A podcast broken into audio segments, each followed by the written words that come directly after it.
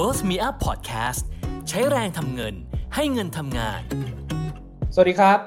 วันนี้อยู่กับผม ดรพีทพีรพัฒน์ฝอยทอง นักวางแผนการเงินส่วนบุคคล CFP เราอยู่กันในรายการ Q&A รายการที่จะมาตอบคำถามทุกข้อสงสัยเกี่ยวกับเรื่องการวางแผนการเงินส่วนบุคคลนะครับ มีคำถามมาจากคุณ M น่าสนใจครับ ถามเกี่ยวกับเรื่อง DCA อหลายคนอาจจะสงสัย DCA คืออะไร DCA ก็คือ Dollar Cost Average คือ การลงทุนเนี่ยนะครับแบบสม่ำเสมอนะครับก็คือลงไปทุก ๆ เดือนทุก ๆ 2 เดือนทุก ๆ ไตรมาสก็คือแล้วแต่ว่าเรากำหนดระยะเวลาไว้เท่าไหร่นะครับโดยที่เราเนี่ยไม่ได้สนใจว่ามูลค่าณตอนนั้นจะเป็นยังไง แต่เป็นการลงทุนที่เน้นวินัยคำถามก็คือว่าเขามีเงินเนี่ยนะครับที่จะ DCA แต่มี 2 ช้อยให้เลือก ช้อยหนึ่งก็คือสมมติมีเงินร้อยบาท มี 10 กอง คุณก็กระจายลงไปกองละ 10 บาท ก็คือมีเงินร้อยหนึ่งกระจายลงเรื่อยๆเยอะๆๆๆ10กอง กับอีกอันนึงมีร้อยหนึ่งเท่าเดิม แต่คราวนี้ไม่ลง 10 กองแล้วครับ อาจจะเหลือลงแค่ 5 กอง ก็คือเหลือลงไปกองละ 20 บาทนะครับก็คือเงินน้อยลงหลายกอง หรือเงินมากลงน้อยกองเออคำถามนี้น่าสนใจครับ แต่คำตอบที่ถูกต้อง หรือคำตอบที่ควรจะเป็นเนี่ยเป็นยังไงนะครับสำหรับความเห็นส่วนตัวของผม ผมมองว่าผมตอบไม่ได้ครับแบบนี้แบบไหนดีกว่ากัน เพราะจริงๆแล้วคำถามนี้มันต้องกลับมาสู่ basic หรือ concept ของการวางแผนการเงินครับ สิ่งที่ดีที่สุดนะครับที่เขาวิเคราะห์หรือเขามีการทำวิจัยกันมาแล้วนะครับ ก็คือการลงทุนเนี่ยที่จะชนะตลาดได้ดีเนี่ยนะครับคือการทำ asset allocation ครับ asset allocation คือการกระจายการลงทุนไปในสินทรัพย์ต่างๆ เช่น มีหุ้น มีตราสารหนี้ มีทองคำมีคริปโต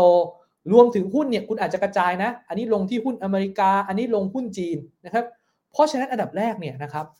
คุณต้องจัด asset allocation หรือพอร์ตการลงทุนของคุณเนี่ยให้เรียบร้อยก่อน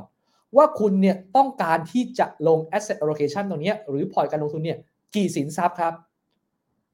พูดตามตรง เดี๋ยวนี้เนี่ยกองทุนบางกองเนี่ยเขาจัด asset allocation มาให้คุณเรียบร้อยแล้วด้วย คุณสามารถเลือกลงกองเดียวจบได้เลยครับ DCA ที่กองเดียว เพราะกองทุนไปกระจายลงสินทรัพย์ประเภทต่างๆ ให้คุณเรียบร้อยแล้ว อันนี้คุณง่ายเลย ลงไปกองเดียวจบนั่งรออยู่กับบ้านก็ได้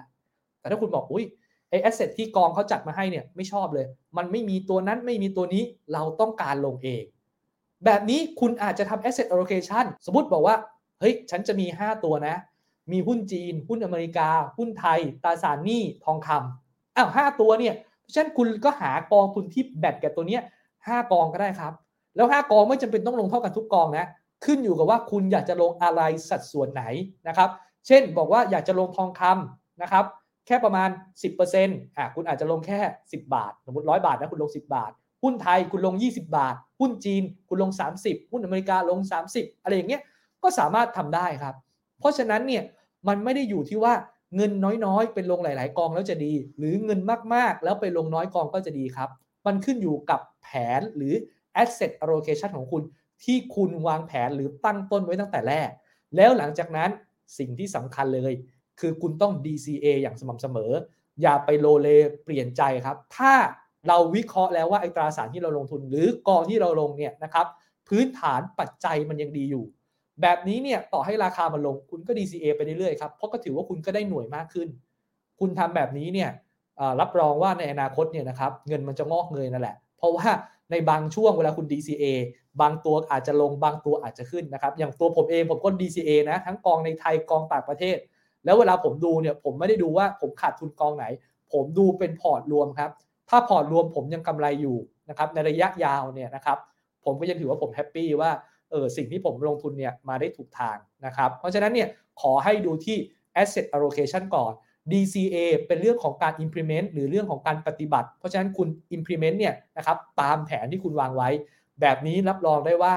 คุณเอ็มเนี่ยนะครับจะประสบความสำเร็จในการลงทุนแน่นอนครับ สำหรับใครที่มีข้อสงสัยแล้วก็อยากจะถามนะครับ แล้วอยากให้มีนักวางแผนการเงินส่วนบุคคลเนี่ยมาตอบแบบนี้เนี่ยนะครับ เข้าไปติดตามที่เพจนะครับเวลมีอัพนะครับ จะไปทาง Facebook ก็ได้ หรือเข้าไปดูใน YouTube นะครับ แล้วก็ส่งคำถามเข้ามานะครับ ทางเวลมีอัพจะเชิญนักวางแผนการเงินส่วนบุคคลเนี่ยเข้ามาตอบคำถามนะครับ แล้วทุกคนก็จะได้ความรู้จากคำถามที่เพื่อนๆเนี่ยถามเข้ามานะครับ แล้วเราก็จะได้ศึกษาแล้วก็ เข้าใจเรื่องการวางแผนการเงินส่วนบุคคลนะครับ เพื่อในอนาคตเนี่ยจะได้มีเงินมีทองนะครับประสบความสำเร็จในการวางแผนเนี่ยมากยิ่งขึ้นครับ